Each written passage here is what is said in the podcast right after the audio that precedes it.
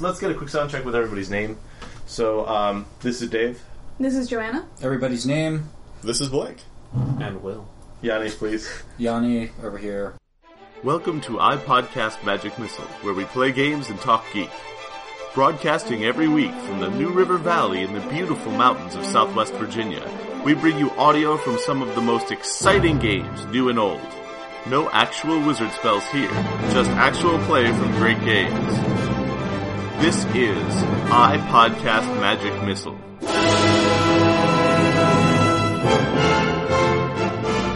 we were talking about, and before we decided we should record this, we were talking about, uh, well, we started talking about the old school Renaissance and how um, role playing in D and D specifically was a lot more lethal back in first edition.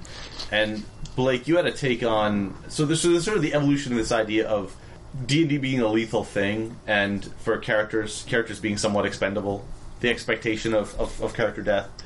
And you were talking about how in fourth edition, Blake. Well, why don't you describe how Well, fourth edition was designed by a committee be marketed during Saturday morning cartoons to children.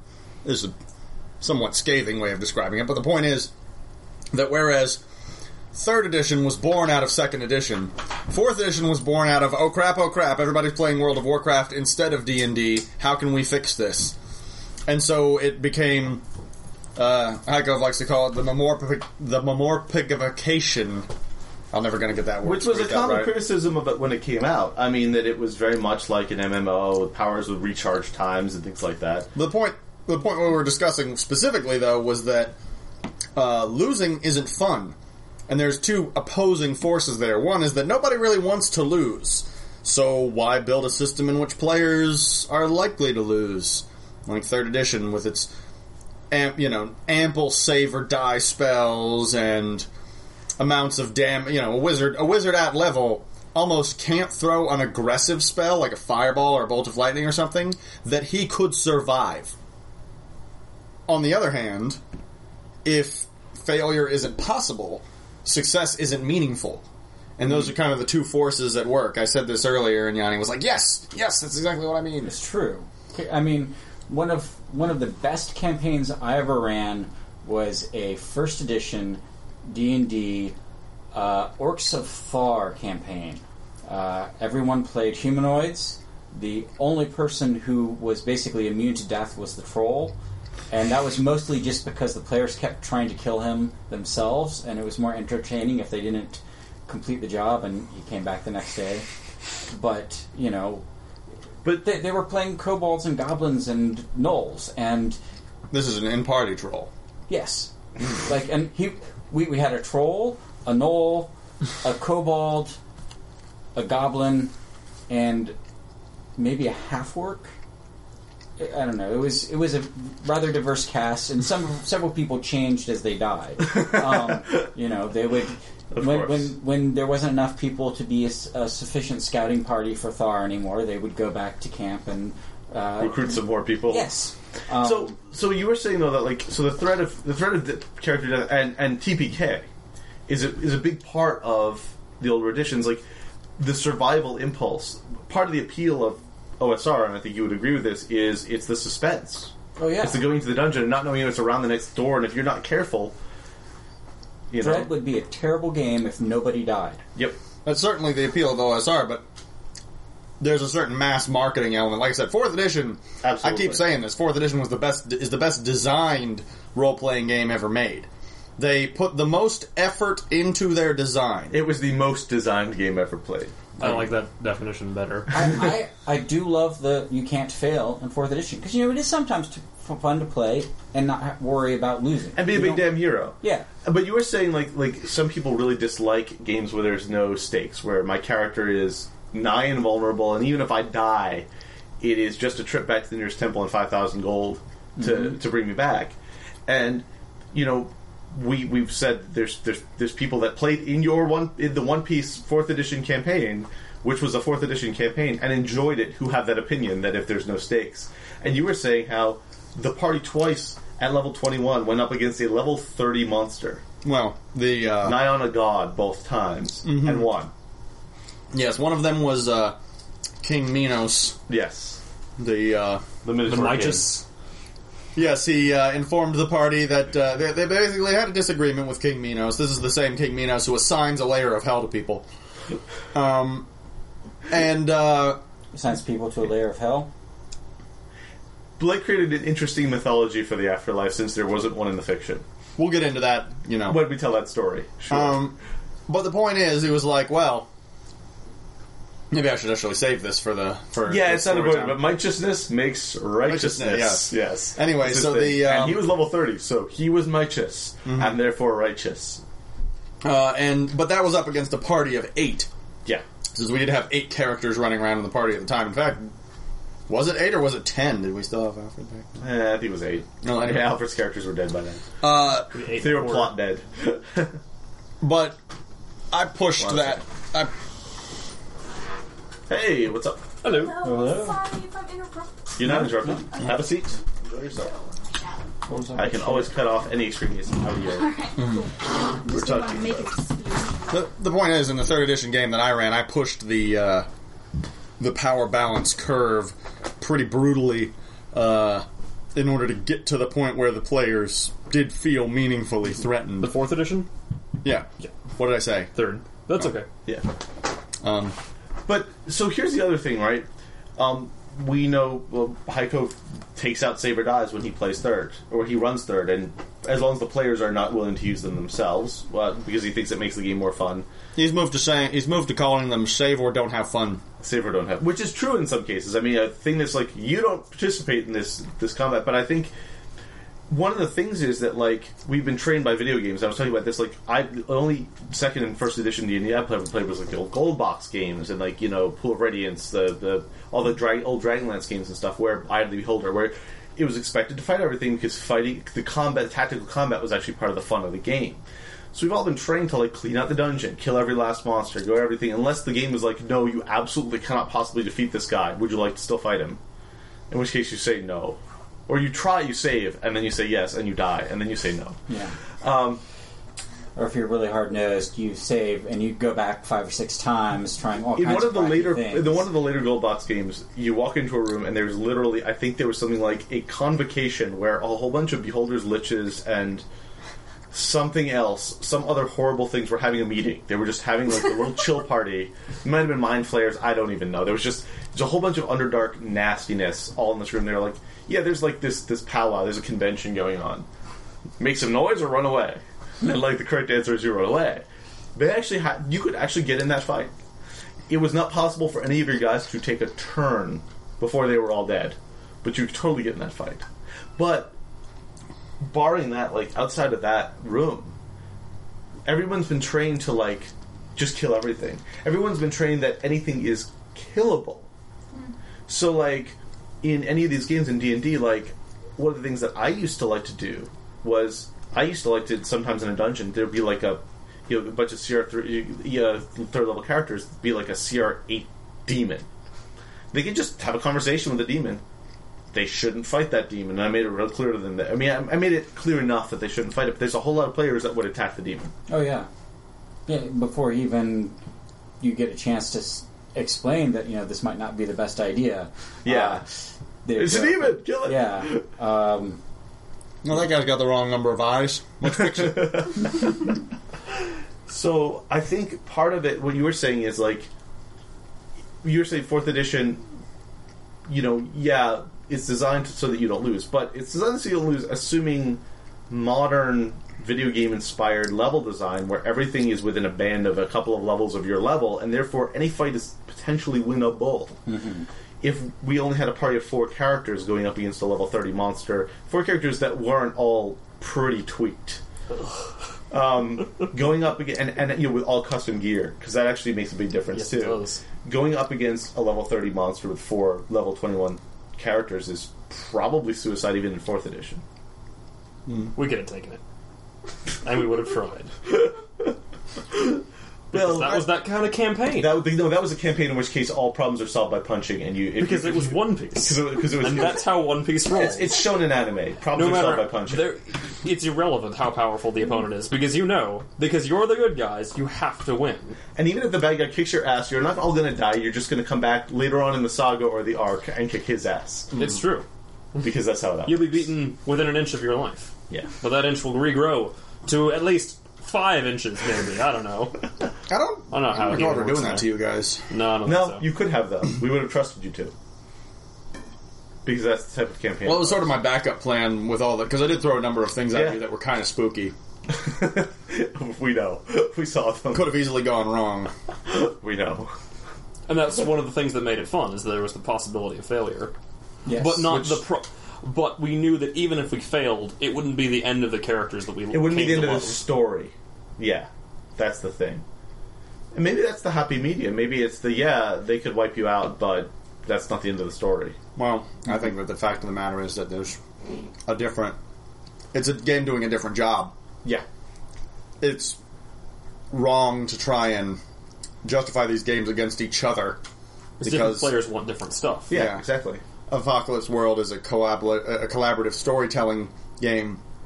Dread, or First Edition D and D, is a risk management game. A game that d- uh, Well, Dread No, is it's- genre simul- simulation. You Yeah. you go in Okay, expecting to die, and dying can be fun. It's like paranoia. Yeah. Hmm.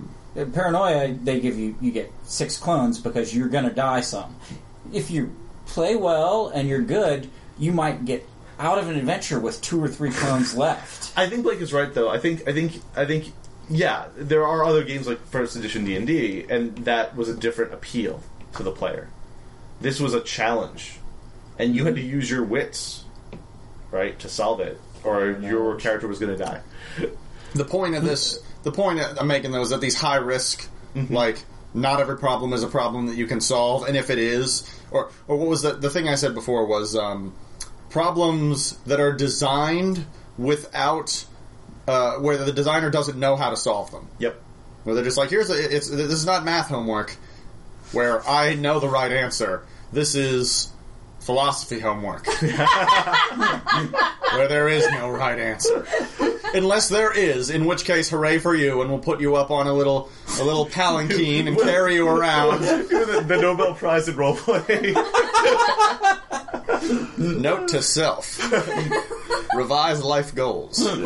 but I mean, like, yeah, yeah, exactly. Like, and and you and Heiko both thoroughly enjoy throwing those problems for which I do not know a solution at the players, and I think that's something that you don't get in Apocalypse World because ultimately, in one of these games, these indie games, the tendency not not the absolute, but the tendency is the players will either find a solution or make a solution. And ultimately, whatever the players decide to do is a solution. Maybe not the. the you've talked about this before. Even in D and D, you do this, Yanni, mm-hmm. where whatever the players come up with is a solution. It may not be Yeah. the best solution. They may have higher DCs. You just pick the best solution from the players and give it a chance to work. Exactly. If they don't fuck everything up with the dice rolls and the Yeah.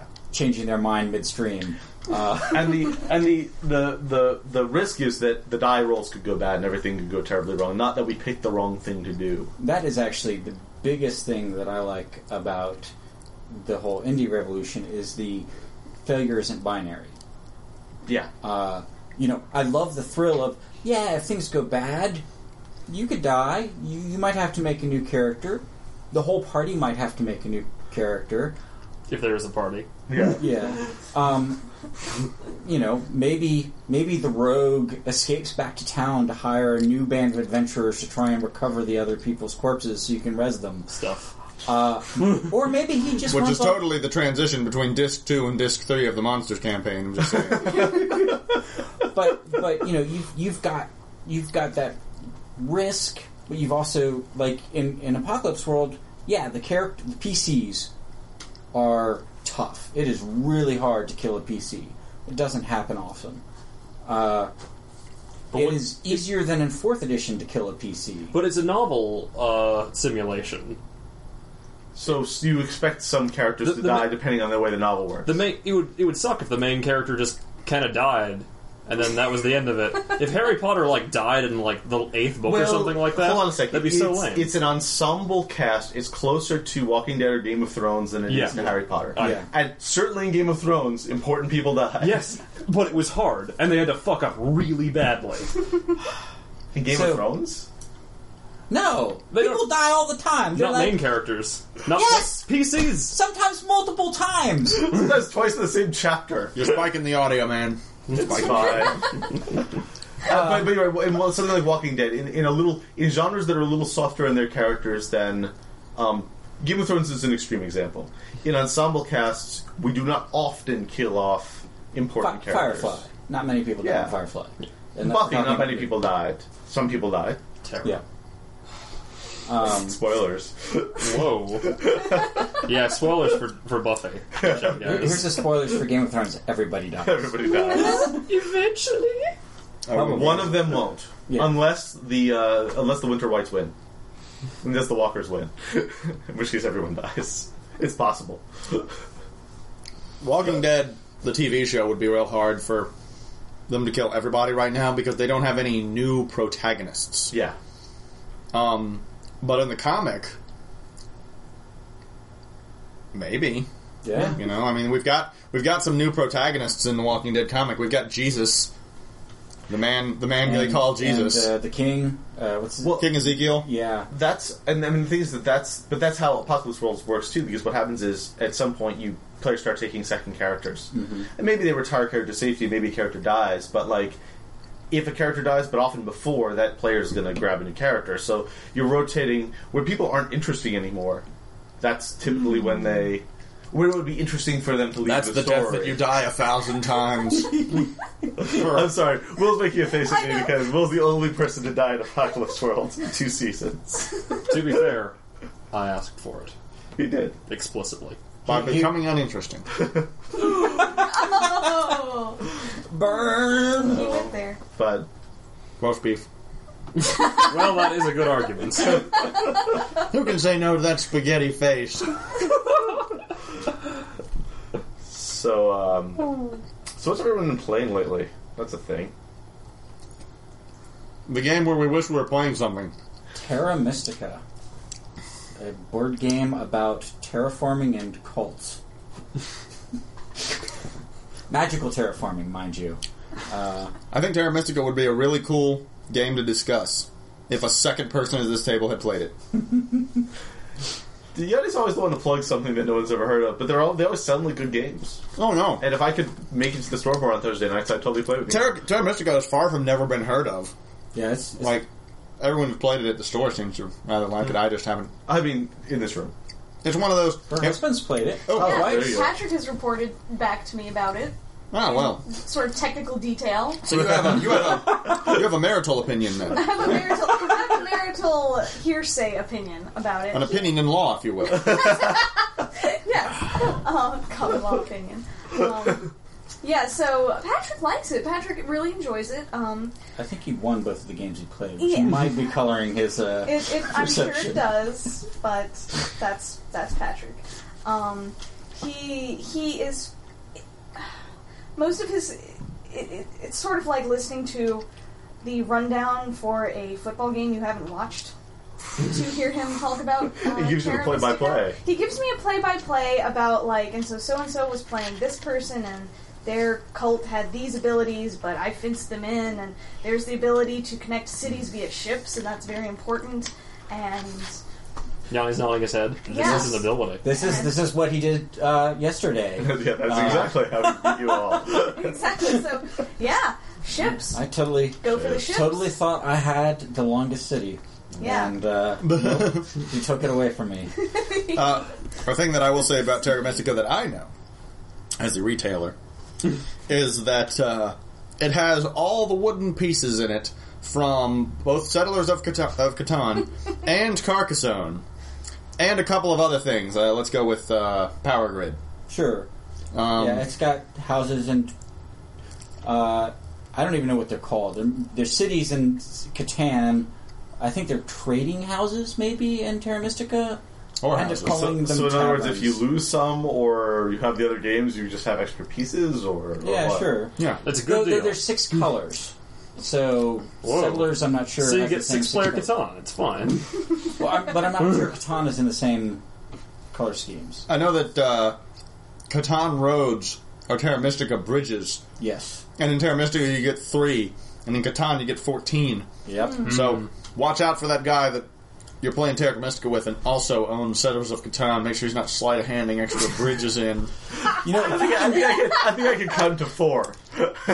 if you could build a fourth bridge, I would be pretty surprised. Uh, Like, they, they like amass the resources necessary. yes, uh, it is. It is similar in Agricola to Complexity or Agricola. I'm Any not of the sure above. How to pronounce Latin? Uh, it's not actually as complex, but it looks like it is. Just for the taste of it, Agricola. I uh, I ran I, I ran a Dungeon World session with actually a lot of the folks in this room, all the folks in this room, in fact, last uh, on Sunday, Yeah. um, and uh, killed my first player. Yeah. He brought it on himself.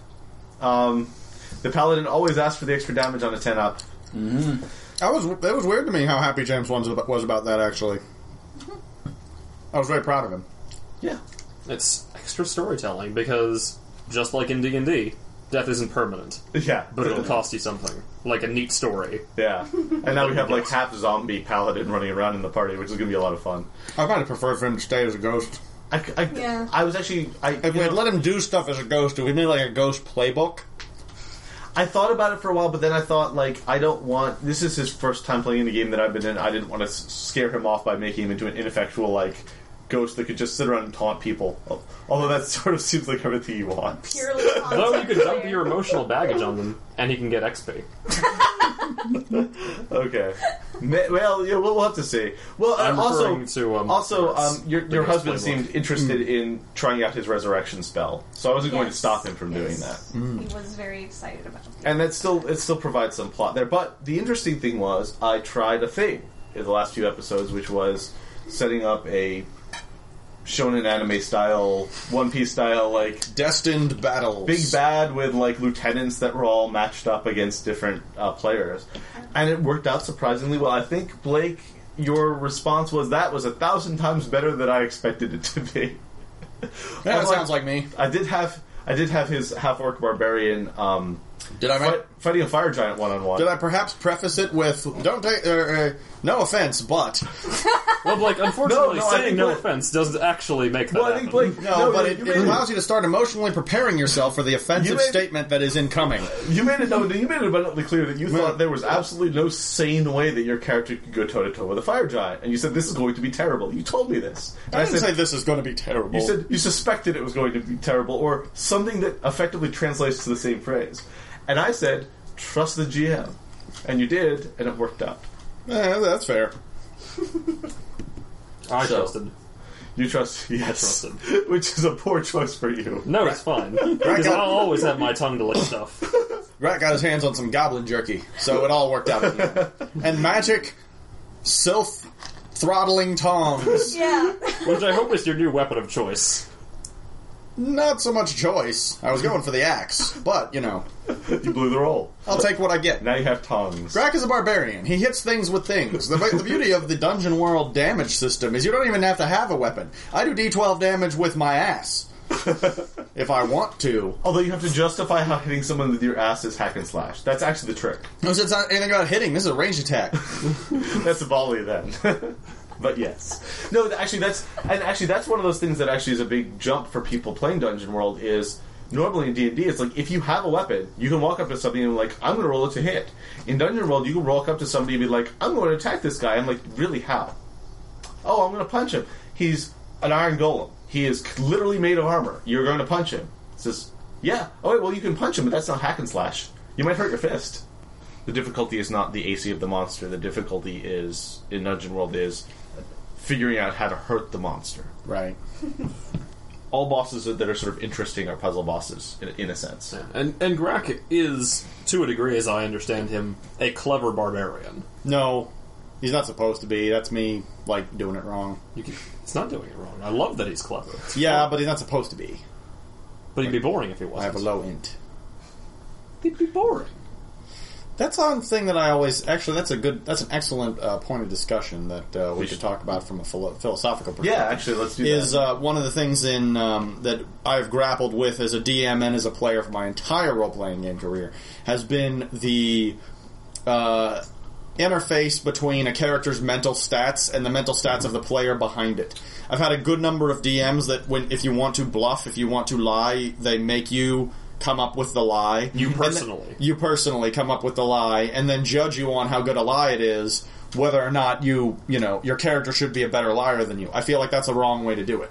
However, I understand how the, the flip side of this is characters like Grak, who uh, you know I, I'm known to play barbarians, and I am not a dim-witted person in real life, and I'm not going to be able to have fun playing a dim-witted person in the game. But from a mechanical perspective, the barbarian's not useful. So I, or the barbarian's intelligence, I should say, is not useful. So I. Uh, I, I, I find myself playing barbarians as clever, you know, a cleverness There's- approaching there's- my there's own. The whole uh, accidentally clever. You you dumb into the luck you need. Or Uh, or canny versus book smart. Because Sure. because he's got plus one to whiz, does he not? he does.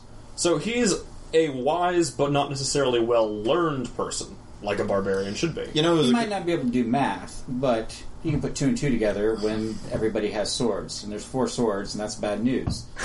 You can do math, sword based math. right. and, but I've been trying to find ways to play him as interesting and and like entertain myself and the other players without doing anything that seems out of line for a guy that is, you know, borderline retarded. What's this int? Eight. That's not borderline retarded. That's dumb, but not borderline That's minus retarded. one. Okay, Yeah. I've always It's like somebody. That's your average McDonald's worker. I've I, okay. Hmm. Yeah, a whole lot of people make a perfectly good living, better than McDonald's, better than McDonald's hourly employee uh, with an int. Okay, well, Yeah, I mean, it's None the- not- Go ahead. Uh, I knew a guy. I was had a very close friend, in fact, in high school, who uh, when you know we were the same age, and we got IQ tests in, in second grade, and his uh, IQ test came up seventy eight, which is, I I think, think seventy is considered. In Forrest Gump, it was seventy. yeah, in Forrest Gump it was seventy. So the point is, he was, you know, whereas uh, his brother and I both came up at in the one forties. So we were arguably approaching twice as smart as him. Um, you know, uh, now obviously, you know, the IQ system doesn't work like that, but I hate the IQ. System. Well, but but let's put it the, this way the- too. the- the point is, we didn't feel like we were a whole lot smarter than him. He didn't seem like a dumb person. You know what I mean? Like, uh, there were some situations I can remember uh, once or twice in our you know decades of friendship that a situation came up and like it took him a second to grok what was happening, but it wasn't like he talked slow. yeah. So you know, You may not know, know a whole lot of big words, but Right. you could have a conversation like anyone else. But I mean, like a lot of that stuff, like just a lot of your social intelligence really falls under charisma. A lot of your canniness and situational awareness and ability to react falls under wisdom anyway in D and D. So that's one argument you can make. The other argument you can make is really retarded, like like profoundly retarded, is int three, not int 8 right? Well, so maybe. you're still way far away from that. And that. I think into into eight, intelligence as a general stat probably represents your ability to go through books in D and D in the D and D world and It's learn reading new languages and learning spells and stuff when you Right. think about it, right? well, fair enough. And learning a very complex task or trade. Right. Um, the point is though that I don't like you know if I have, if I run a character who's got a higher int than I do, I want to be able to not have to think of the solution, but you know make a roll to represent my character's Yeah. high intelligence. Mm-hmm. But I don't want to be a hypocrite and then turn around and have a character with low int who then benefits from my real world intelligence because theoretically that low int is, is is a price being paid for being good at something else. Mm-hmm. And I think at that point you leave it to the DM to say, "That's that's cute, Blake, but make an int check." Right. You know, defy danger with int. You know, and Right. I don't think I have ever had a DM condescend to me like that. DMs, I'll have to try it sometime. DMs. Uh, you know, I have a, I have a, uh, God. Yeah. a acidic and uh, basic. thermal pers- uh, exothermic personality. Uh, DMs are a Instant container death that eye lasers. D- DMs are a container that holds me for as long as they stay in one piece. no jokes from you, Will, who I'm What? pointing at with What? my finger in an What? accusatory tone. What me? Yes, you. I'm So- harmed. But but Not let's- as harmed as you will be if you prove me right. As I But again, will I've never- be. I've never been bothered by that for the same for for that re- exact reason because the the GM, DM can always have me make a stat check. He always have me make an in check for something, or a whiz check for something, or a charisma check for something, or a bluff, or whatever. Right. Like, um, I sort of like that. That so this is actually, I, and correct me if I'm wrong. This is like an OSR thing. Is this like your ability to negotiate? Is your ability as a player to negotiate? Sure. Occasionally, you'll have to make a charisma or an int check or a whiz check.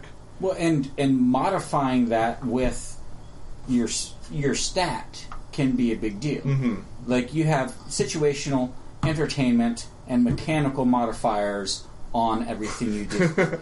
um, if it's if it's entertaining and awesome, that's points towards it. If you've min maxed your character and twinked everything out, that's points towards it happening. If you've given me a good excuse by your role playing, that's points to it's happened. If you can get all three and then you roll a twenty, it happens. Now, So, but, but, but, but that's the thing. It's like you come up with a plan, and as a player, it's a great plan. You know, Jim says make an in check. If, if on a success, it's a good plan. On a failure, it's a terrible plan. Why did you think that was going to work? Why did you think that was going to work? But I think it's important that there's a bottom to this.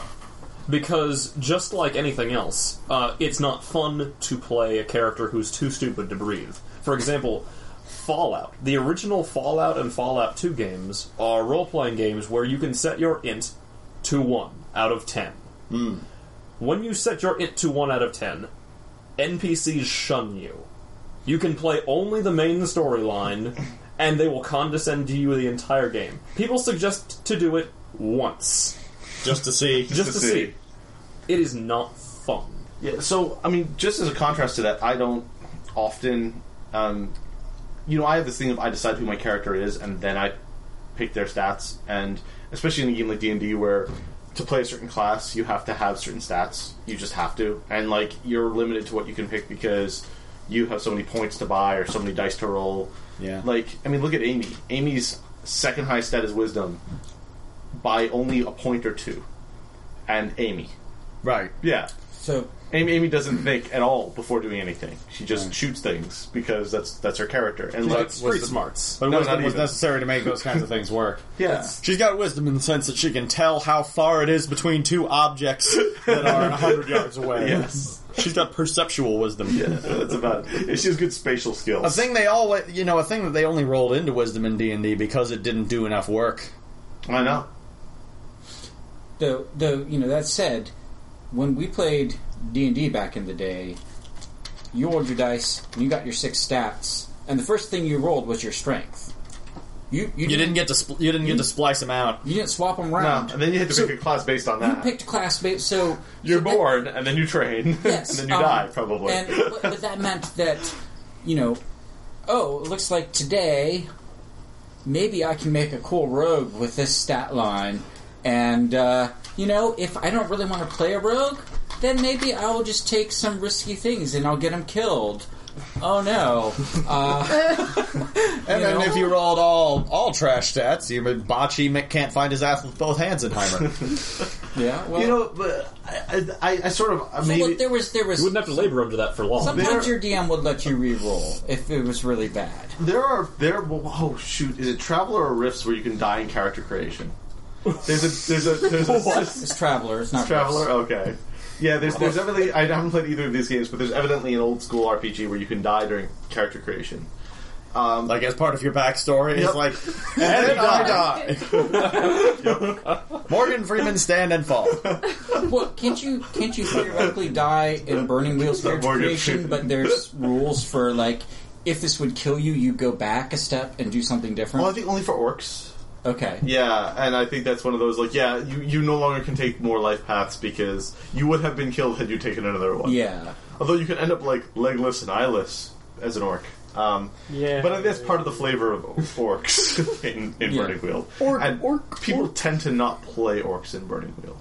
I want to play some Burning Wheel. that's beside the point. Um, but yeah, I mean, so I sort of say take your stats with a grain of salt. I mean, uh, if, if nobody's going to be asking Grack to solve any sort of like to play chess, you know, Right. or to to Well, read you- books, even You know what? He'd, do he'd do it the same way uh, Alexander the Great did. When Alexander the Great wanted to prove how smart he was, he went over to the Gordian knot and was like, "Hey guys, I'm so fucking smart. I'll solve this Gordian knot." And the guys who were keeping her like, "No way, Alexander. You're not smart enough to untie this knot." He says, "Sure, I am." He takes out his sword and he cuts it in half before failing for about two hours. they tend to take that out of the story. And he says, See, I've untied your knot. See how wise and intelligent I am and how I didn't do this in frustration, you fucking assholes. Why would this even be. Who made this? Well, that's Did the a beauty. giant cat make this? I don't get it. That's why you conquer the world, so that you can uh, write the history book and make yourself awesome in it. That's how Grack would play chess. Somebody challenges But it Grack. wouldn't take him two hours to No, cut the he'd board in pick half. Greg, take your king. Psh. This chessboard does D12 damage. Yeah. No, it would have been it would have been like Bugs Bunny. He'd been like, okay, so how you play this game? Well, the goal of the game is to take the enemy's king. That that one, yeah. Do I win? no, no. You, you have to take it with another piece. Ooh, that harder. Get two pawns. Yeah. Picks up, picks up. No, you don't use the pawns. You use the rooks because they have little claws on the end, and be like, "Now, Greg, win. This easy game." Greg always hear chess complicated. which is which is a great way to roleplay eight on a barbarian. You would also get an XP for that since you're bucking the conventions of society. lack of uh, the important thing is the articles. Lose them articles. Uh, I was reading some discussion on the Dungeon World Tavern on G Plus, and it sounded like if anybody got their alignment goal, then the entire party got one XP. But if two people got their alignment goal, I mean, the entire party got you know- entire party got one XP. I was um here's the thing. I was um I was listening to an AP by uh, Walking Eye. They're, they're redoing their their AP. Um, and I, I seriously miss Jen's old character. Uh, if anyone has listened to the Walking Eyes old AP of, of Dungeon World, um, but um, they did a similar thing where there was something where everyone got XP for people hitting party goals or alignment goals. I may be reading that wrong, and I need to go back. I remember that particular set of rules in the book being unclear, or I was confused by them. I shouldn't say unclear. I personally did not have the intelligence. I failed my in check. Um, I rolled a, I rolled a, I rolled a six on that one. So I'm going to go back and look at that, and it's possible that there may be additional ways that that buys XP for the player or for the the party. I almost sort of think like like in, like in Lady Blackbird, every time you hit your key, you should get XP for it, as opposed to just at the end of the session, did you hit it or not? Because I think that makes for a little more compelling. Or have all the alignment keys available at every at any given time. So if you do any of these things, you get XP for it. Like I, I sort of feel like just having the one at the end of the session is. You see what I'm saying? Yeah, I, I, I'm not It's- it's- it's- particularly yeah. worried about it. I just um, I've always, I guess, I guess, I just sort of assumed that failing rolls was the main generator of XP and not hitting keys. Well, like someone was saying in the discussion, how like you could get up to five XP uh, more if you resolved multiple bonds. Or oh, well, something y- like that. yeah. Every bond you resolve is an XP as well. Right, but you've got bond, you've got alignment, and then I don't remember the other stuff it was talking about. I'll, I'll take a look. I didn't- Like I, didn't said, really- I might be missing out on it, and I apologize if I am. But I, I sort of feel like I don't feel like anybody is particularly like, oh my god, I'm not leveling up fast enough Yeah, in this well, game. Yeah. I, I don't think leveling up is a necessary mechanic for this game. Yeah. I also, I feel like we level up actually pretty quickly. Yeah. Well, you guys are rolling a lot, so Mm. And we're failing a lot. yeah. Yeah, that's true. This podcast is fully copyright by its hosts. Visit us at podcastmagicmissile.com. I podcast Magic Missile, attacking the darkness since 2012.